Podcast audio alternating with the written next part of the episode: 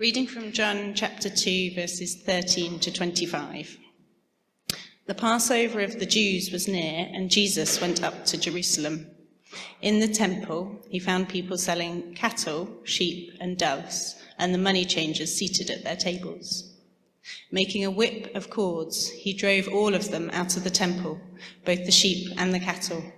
He also poured out the coins of the money changers and overturned their tables. He told those who were selling the doves, Take these things out of here.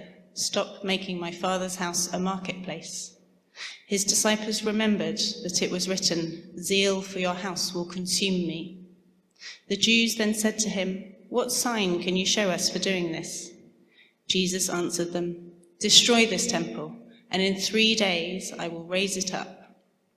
The Jews then said, this temple has been under construction for 46 years, and will you raise it up in three days? But he was speaking of the temple of his body. After he was raised from the dead, his disciples remembered that he had said this, and they believed the scripture and the word that Jesus had spoken. When he was in Jerusalem during the Passover festival, many believed in his name because they saw the signs that he was doing. But Jesus, on his part, would not entrust himself to them, because he knew all people and needed no one to testify about anyone, for he himself knew what was in everyone.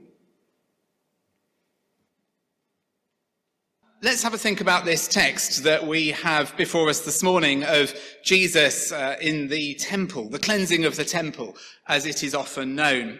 There is a popular internet meme, well, at least in Christian circles, uh, which I've, I've seen doing the rounds recently. And it involves an, an artistic, uh, kind of classical depiction of this scene, the cleansing of the temple, of Jesus going in with a whip and turning over the tables of the money changers.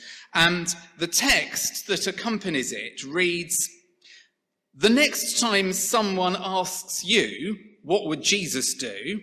Remind them that flipping over tables and chasing people with a whip is within the realms of possibility. I mean, it's funny, it's snappy, and it nicely punctures the facade of Charles Wesley's gentle Jesus, meek and mild. The subtext is clear. Christians might be all turn the other cheek, but don't count on it. Sometimes they can get shouty and punchy too. Well, I have to say, I find this rather disturbing when I stop and think about it. And the reason it disturbs me is to do with a podcast I've been listening to uh, recently. I've finished it now. I've mentioned it before. It's a, a podcast about the rise and fall of Mars Hill Church in Seattle, whose pastor, Mark Driscoll, notoriously promoted what he described as a more aggressive form of Christianity. His critique of mainstream churches was that they promoted a weak, passive faith, and that if people who lived in the real world were to find Christ, then they needed to meet a Christ who could hold his own under any circumstances. In other words, what Mark Driscoll said people needed was a Christ who could flip tables and chase people with a whip. And in support of this macho cage fighter Jesus, Mark Driscoll turns to the book of Revelation, a text almost certainly known to the author of John's Gospel, which our reading is from today. Driscoll says, in Revelation, the last book of the New Testament, Jesus is a prize fighter with a tattoo down his leg, a sword in his hand, and the commitment to make someone bleed. That is the guy I can worship. I cannot worship the hippie diaper halo Christ because I cannot worship a guy I could beat up. Similarly, in his sermon on the cleansing of the temple, delivered, if you want to find it online, you can do so, delivered against a backdrop of a projected image of a large whip, Driscoll says the following Here comes Jesus, and he is furious, he is angry. Now, some of you will be very surprised to hear that Jesus got angry because you have wrongly perceived that Christianity just means that you be nice. Well, what may not surprise you hearing this is that Mark Driscoll's 15,000 strong church in Seattle closed down a few years ago over accusations that its pastor had engaged in persistent bullying, both of staff members and of people from the congregation. Now, I need to be really careful here because I am very aware that only one who is without sin should cast a stone at another for their sin. And so I don't want to get too drawn into a direct critique of Mark Driscoll, who I'm sure has many redeeming qualities. My critique, though, is of the attempt to shape Christianity as a religion of hypermasculine aggression this is a project which I think fundamentally undermines the witness of Jesus as the one whose life, death, and resurrection bring an end to violence. What is at stake here, as far as I'm concerned, is something that really matters because it takes us right to the heart of what it actually means to be and live as a Christian. Here at Bloomsbury, we have long taken the view that we are a peace church. We have our peace candle lit each week.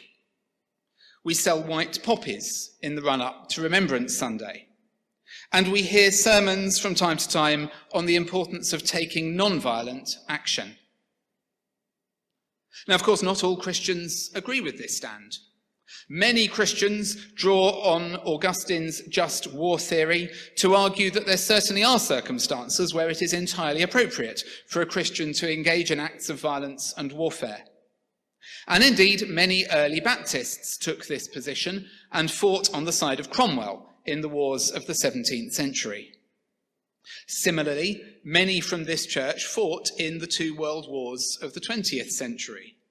There was a book published recently uh, looking at our war memorial plaque and picking out some of those names and drawing out some of the stories. If you haven't got a copy yet, I do commend it to you.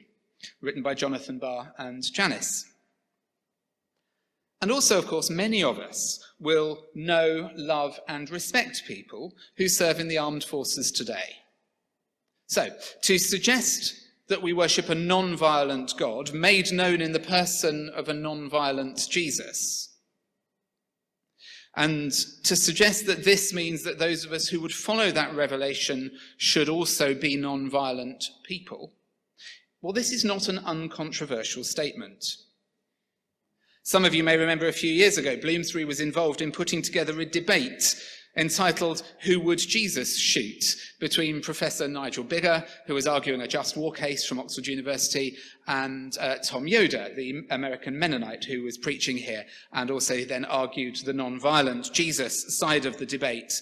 It explored in detail the discussions around Christian non-violence, and I, have just put this again on our church website. Um, I've put a link to it up there if you want to listen to it again. I'm not going to try and rehearse all of those arguments for us this morning, but it does strike me that any attempt to argue for Christian non-violence must grapple with what is going on in this story of the cleansing of the temple, which is the single event in the ministry of Jesus where he gets anywhere near an act of violence.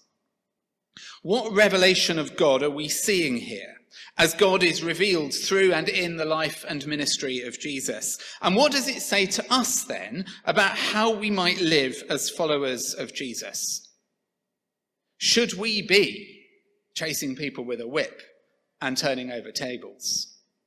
Or not? Well, this is one of those rare stories that appears in all four of the Gospels. Although, uh, if you're paying attention when you read through the Gospels, you'll notice pretty quickly that its placement in the timeline of Jesus' life is different in John's Gospel compared to what we find in Matthew, Mark, and Luke's Gospels.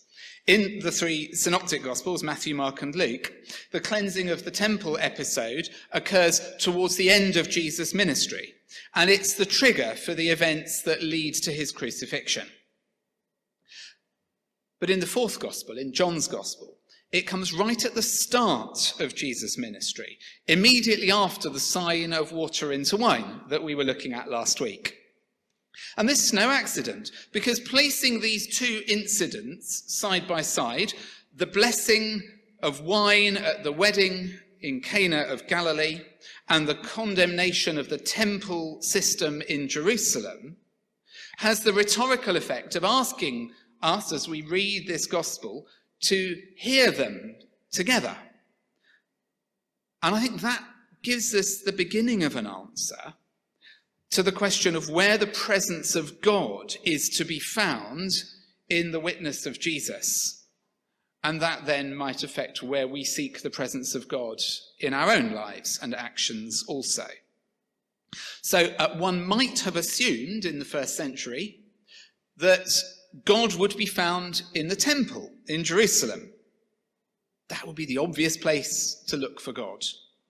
But it seems, according to John's Gospel, that the presence of God made known through Jesus is rather to be found in the abundance of wine at a wedding reception and not in the temple after all. Now, I will resist enquiring too deeply as to whether this wedding party with lots of wine could in fact have been considered a work event.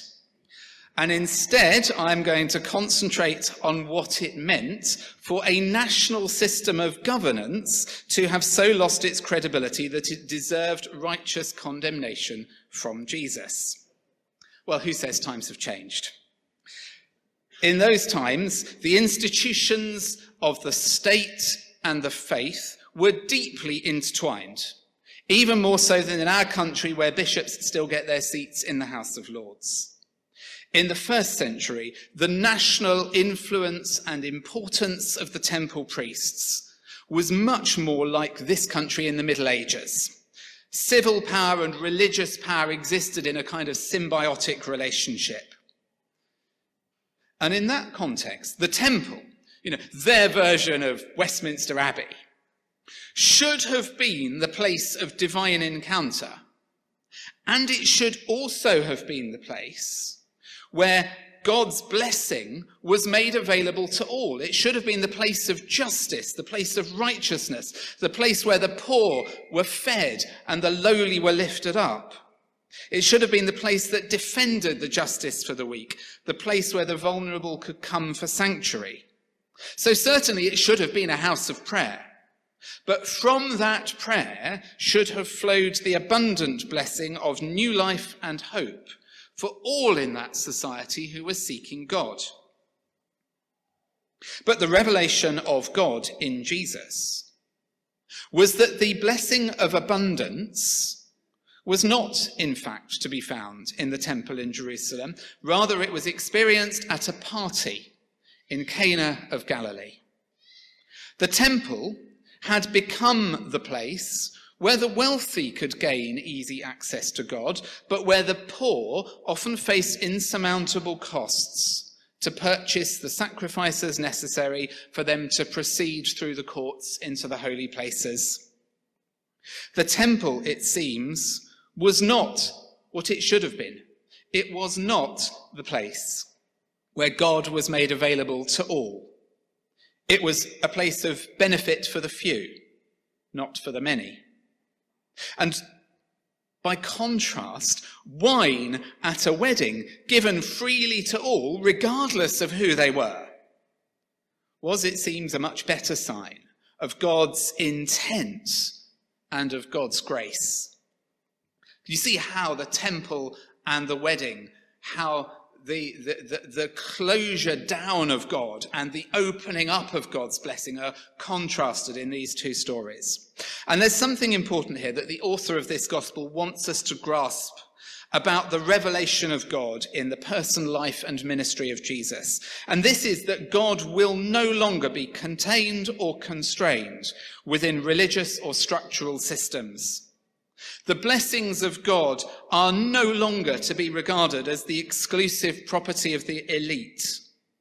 The abundance of God was no longer the preserve of the capital city in the south. The wine had started flowing in Cana of Galilee.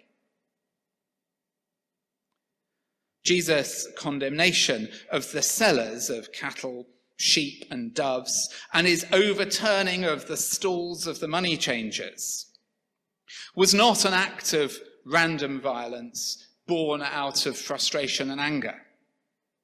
It was a symbolic action to demonstrate a deeper condemnation of the system that required the presence of the money changers and the animal sellers in the first place.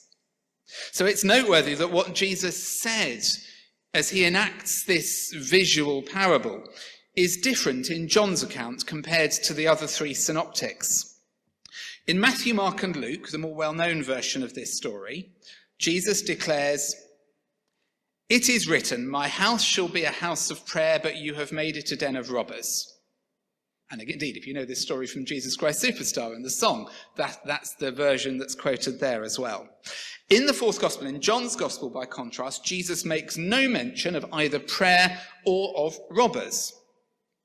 Instead, he cries in verse 16, Take these things out of here. Stop making my father's house a marketplace. Take these things out of here. Stop making my father's house a marketplace. In John's version of this story, it isn't a critique of corrupt mismanagement. Rather, it's a critique of the entire financial system that had grown up around the presence of God. It's a condemnation of the principle of buying forgiveness.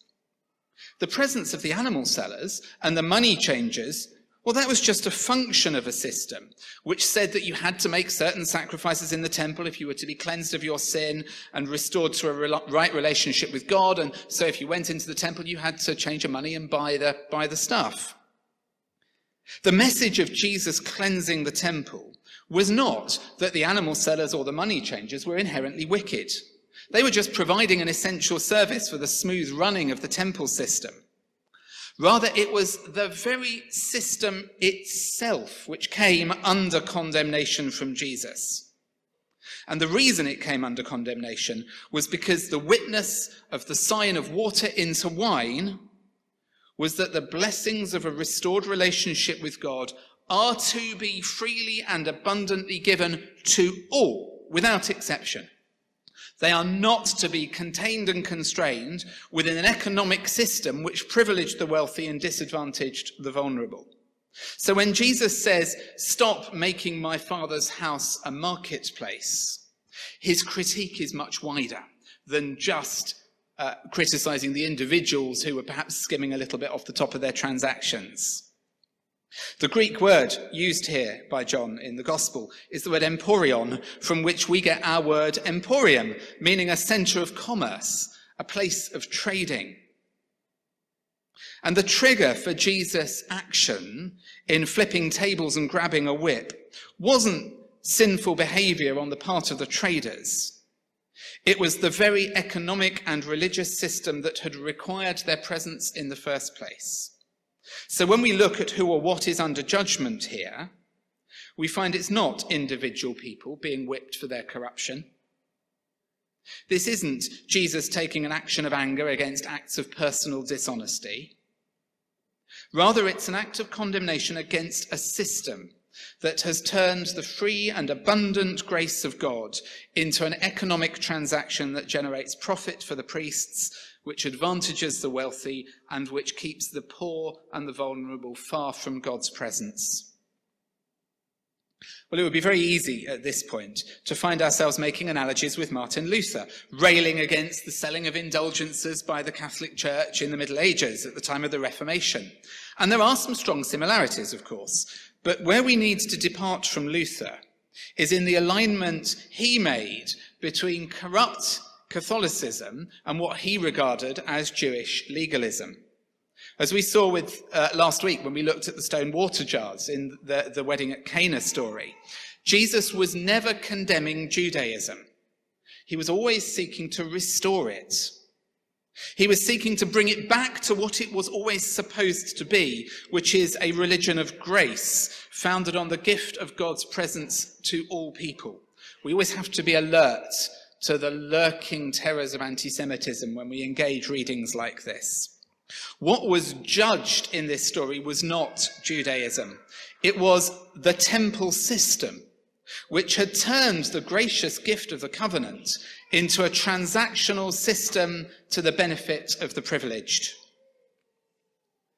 This condemnation of the temple becomes even clearer in the exchange which follows, where Jesus makes a parallel between the temple and his own body. And it's important for us to realize that Jesus is not here casting himself as the temple destroyer. He does not say that he will violently destroy the temple. Rather, he says to the priests, Destroy this temple, and in three days I will raise it up. And we are invited as readers of the gospel to realize that he's not speaking about the Jerusalem temple at all, but rather his own body, the new revelation of God's presence on the earth. The temple had become a system of violence, a system of oppression. And the original readers of John's Gospel would have known that the temple was in fact destroyed by the Romans some 30 years after the death, 40 years after the death of Jesus. So if the Gospel is written in about 90, the temple had been destroyed in about 70. And the author of the Gospel, John, is inviting his readers to make a comparison between the violent end of the temple system and the violent death of Jesus on the cross. The oppressive system of religious exclusion that had grown up around the presence of God in the temple met its violent end at the hands of the Romans, never to be rebuilt. And although the body of Jesus, the non violent revelation of God's abundant grace for all, had its moment of violence at the hands of the Romans on the cross, the testimony of the faithful was that this was not the end. The cleansing of the temple is therefore to be understood as an enacted parable of the crucifixion, as a sign of the new way that God was now going to be present with people, no longer in the temple, but in the ongoing life, ministry, and body of Jesus, which becomes the church. No longer is God to be made known through exclusive institutions. No longer is God to be sold for profit. No longer will God be complicit in systems of exploitation. Rather, God is to be found in the abundance of wine given freely to all and the blood of Christ shed on the cross freely given for the forgiveness of all. And the people of God the church of Christ, the body of Christ. I think we need to continually rehear and relearn the lesson of the cleansing of the temple if we are to remain faithful to the revelation of God in Jesus. It is too easy, I think, for us to become focused on the preservation of our institutions. I mean, you know, don't get me wrong. I want Bloomsbury Central Baptist Church to continue. But it is too easy for us to seek the preservation of our temple and too easy for us to fall into the trap of monetizing that which God would give freely for all. Now, over the years here at Bloomsbury, we've had to decline or terminate bookings from groups who are charging to supply a religious experience which we believe should be freely available. We've had groups, you know, rent the church on a Saturday, charge an entrance fee, and then we've discovered that what they're offering is healing meetings. Now, forgive me, I just don't think you should have to pray to enter God's presence and be healed. If you want that, come to me. We'll do that for free. Not guaranteeing the physical healing, but we'll offer the prayers. The rest is up to God. But you see my point, don't you? It is of fundamental importance to us that access to our worship in our church is never a matter of payment. The wealthy do not get more privileged access to God than the less wealthy. But as we consider Jesus' enacted parable of judgment against the temple in Jerusalem, we need to ask ourselves honestly whether there are barriers that nonetheless creep into our institutional life. We need to keep ourselves honest about, for example, our attitudes towards wealth and education, our attitudes towards race and ethnicity and gender and sexuality. Now, on the whole, I think as a church, Bloomsbury does pretty well at keeping the barriers to full inclusion in church life quite low. I could certainly point to other churches who preach a prosperity gospel, who will only elect middle class people to leadership, and who will either uh, exclude explicitly or implicitly on the basis of essential characteristics such as gender or sexuality. But only those who are without sin can cast stones at others for their sin, and none of us are actually without sin. So, this is an invitation for us not so much to think about how much better we are than them at the church down the road, but an invitation for us to consider our own situation and to begin to identify those barriers that we continue to construct or perpetuate within our own community. Barriers which keep people from God, the negotiating of which has the potential to turn the house of God into a marketplace. It's an invitation, you see, for us to think once again about what it means for us to be followers of Jesus, the one who absorbs the violence of the cross, turning the certainty of death into the possibility of new life. And it's an invitation for us to consider what it means for us to be a people of peace, who nonetheless take action to challenge those systems of oppression that embody oppression and exploitation in our society. If the blessing of life in all its fullness that we say we believe in is not experienced abundantly by all without exception, and I am afraid it is not, then we do still have a task before us. I'm going to close by just mentioning our involvement with London Citizens, the community organising network.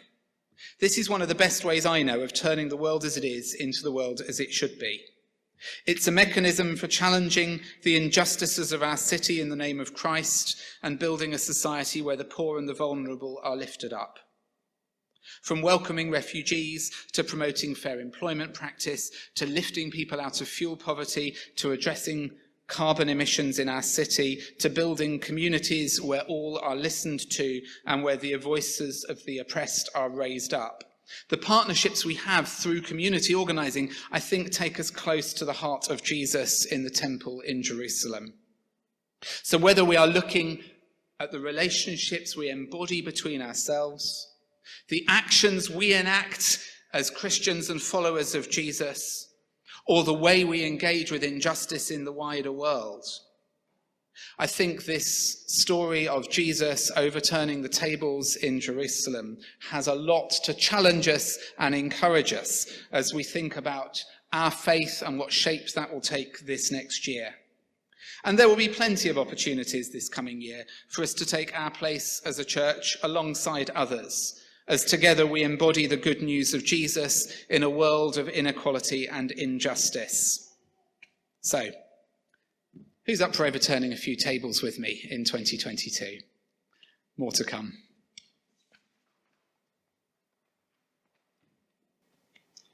Thank you, Simon, for that. We'll just have a moment uh, reflecting on what Simon has said, and then I'll ask a panelist to come up and join us.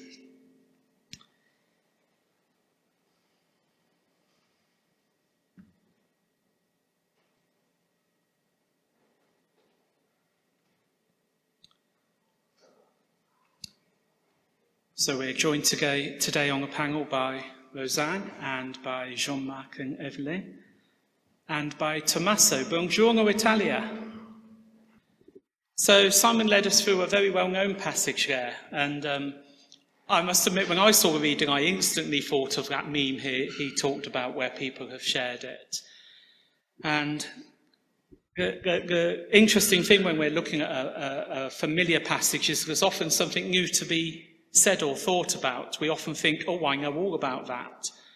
And I think Simon gave us some helpful pointers there. So uh, perhaps we'll start with you, Tommaso. I wonder if you could share some reflections on what Simon said this morning.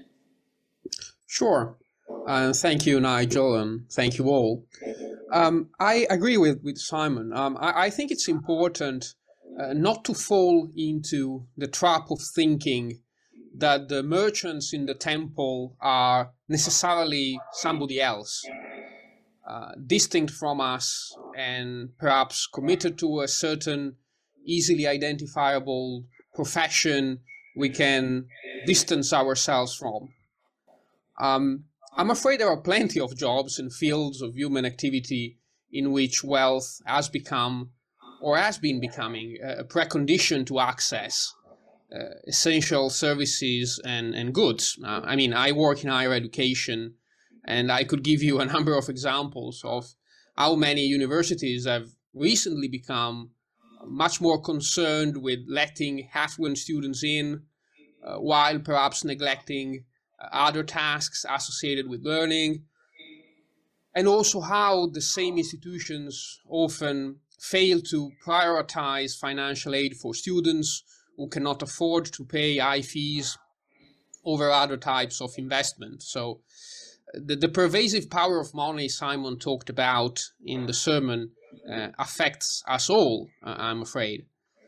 But at the same time, uh, based on my experience, uh, and I would like to, to finish with this positive note, I don't think the cleansing of the table should necessarily be viewed as a sweeping, almost brutal process wherein, again, some individuals are kicked out of a physical space and scared off. The, the cleansing of the table, the, of the temple, might also be, in, in the first place, a kind of mental exercise, uh, wherein everyone has a chance to reflect on exclusion and barriers that are all around us, barriers that we can help remove and overcome. And from time to time, once these obstacles and malpractices are called out and shown for what they are in reality and what their consequences are for other people, again, not always, but from time to time, change might actually turn out to be slightly easier than, than one would expect. And so I, I would like to, to end with this hopeful comment. Thank you very much. Thank you. That's really helpful. Is it? It's, it, it is positive, but it's a challenge as well to us. Yes. Thank you. Um, do you want to share anything?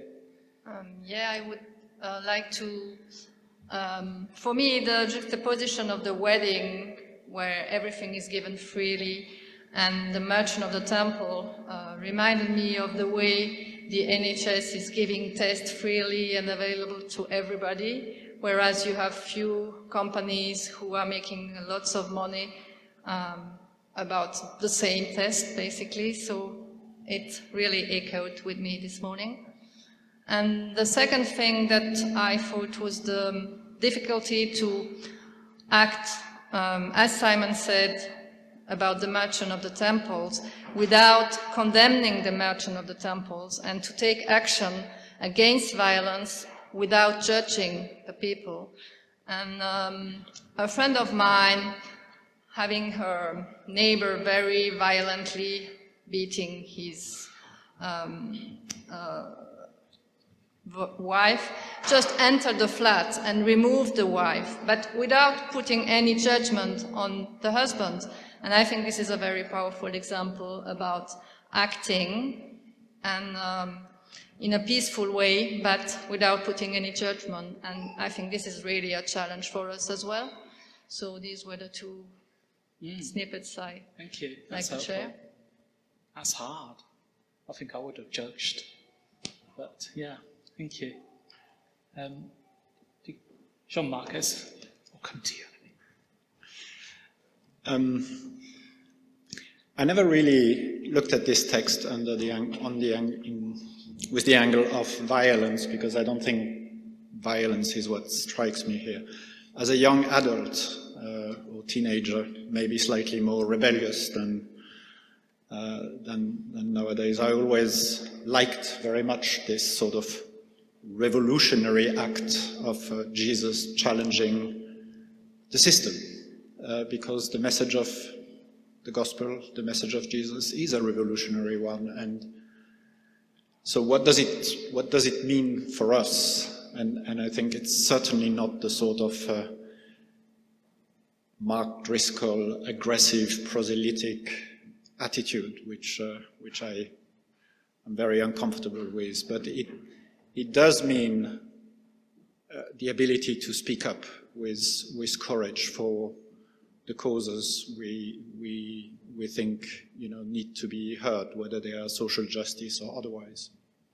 In doing so, I think we have to accept that you know, every group or every individual may speak up for, for, for different things and perhaps with different opinions, but I think it's our duty to, to do so, and I think you know, I'm, I'm glad to be part of a church that, that does that from time to time. The second thing it means, perhaps in the line of what Tommaso said, is thinking for ourselves, you know, what are the tables that need to be overturned in our own minds that keep us away from the presence, the presence of God. And, you know, all too often, like the merchants of the, ta- of the temple, we are, we are ourselves, uh, you know, caught up and, and hostage of, of our own, you know, uh, merchandization of, uh, of our lives and, and pursuing futile objectives. Um, that, you know, I think we need to sort of vigorously chase away from time to time. Thank you. Thank you. Roseanne. So I don't have a, a great deal to add. Um, I, I think it's it's always good to look at the stories with a slightly different uh, perspective. So it's, it's always good to reflect on them in a different way. And it's, I'm, I'm here with you, Simon, to overthrow some tables, as long as I don't actually have to overthrow any tables or make any whips or anything. But it's that thing of having someone come in and challenge the status quo and then working collectively as a, as a community or as a church to challenge what we recognize we, we want to, to change. Um, Thank you. I think it's important to remember when we're looking at injustice that what we're angry with is the injustice, not the perpetrators of the injustice. People, people need to take responsibility for their actions and be called um, for their actions as well. But if, to take something rather current and, and vaguely political, we can be very angry that the Prime Minister has gone to parties at Downing Street. And, and, and yes, you know, he needs to be held responsible for that. But actually, what we need to be angry about, I think more, is the culture that exists in places of power where people think we don't really have to follow the rules, where, where, where people are doing these things. That sort of, and, and, and I, I, we don't need to look at Downing Street only for, for that sort of attitude. You can find that sort of attitude in in governments, in authorities, in large companies all over the place. And so we should be angry with injustice and tackle that. Now, that might mean sometimes going after someone who's done something wrong, but actually, the more important thing is to deal with the injustice. If at the end of this, the Prime Minister's rapped on the knuckles or even has to resign, that's one thing. But if, if people still think, well, we can still carry on as long as we don't get caught, that's another problem. We need integrity in leadership, and we need to deal with the problem at heart. Uh, do we have any online commenters? And, and before we, we get those shared with us, we, if you're here and you'd like to comment, please do. That feels a bit more scary sometimes, but if you have anything you'd really like to share, please do shout out and I shall pass it on for those at home. Yes, Tommaso, could you perhaps read out? Because I certainly can't read what that says. Sorry, let me let, let me check. Um, yeah, I can read from the chat. Uh, yeah, from Jeff. Uh, Jesus mostly used comedy and intelligence as his tools of conflict. Violence tends to arise from frustration when verbalization are inadequate. When you realize that listeners are thick-eared and um, unreachable with analysis leads to frustrated responses. This is where ER have reached. Yes, thank you, Jeff. Let us pray. Dear Lord, as you chased merchants from the temple, help us review our own priorities in our lives and chase away what stands in the way of a life of true discipleship, guided by your wisdom. Help us combat our individual and collective foolishness, selfishness, and greed that prevents us from looking up, looking up to you, Lord, and doing what is right. Dear Lord, you are not a God of violence, but a God of peace. So let us pray once again for peace. We, pay, we, we pray for peace in conflict afflicted countries, Yemen, Myanmar, Ethiopia, and so many more. We pray for world leaders involved in discussions with Russia over Ukraine. As countries continue accumulating weapons and showing off military power, we pray that further conflict might be avoided. We also pray for peace and justice in our communities where poverty, inequality, and exclusion too often lead to conflict, anger, and violence, as we saw in communities in Kazakhstan in the past week, but then also much nearer to us. We pray for peace among families and for women and children that are victims of domestic violence and abuse. Dear Lord, you are not a God of the few, for the few, but a God for all. May we as a church be open and welcoming to everybody, as Jesus teaches us.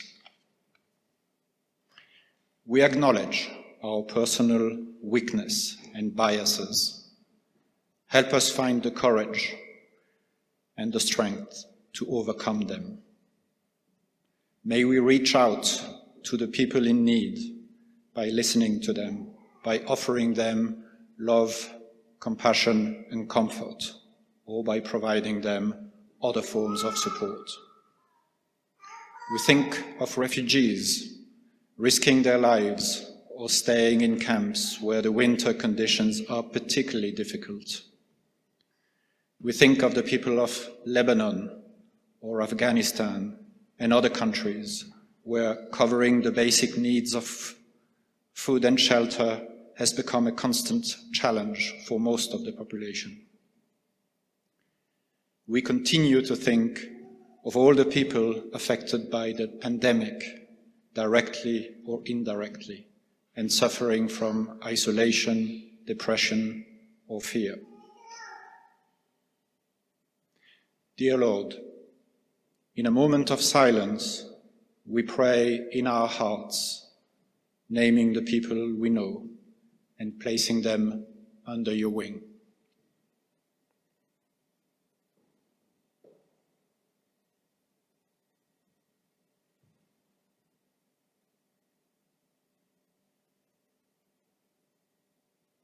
Dear Lord, we pray for this church and for each other.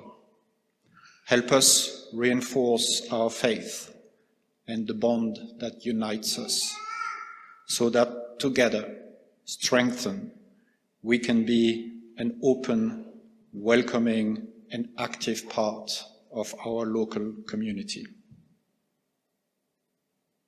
Dear Lord, we pray that we may take your words in our hearts and that we find new ways to act on them as we head back to our daily lives. We ask for all of this in the name of Jesus, our Lord and Savior. Amen. The Lord bless you and keep you. The Lord make his face shine upon you and be gracious to you.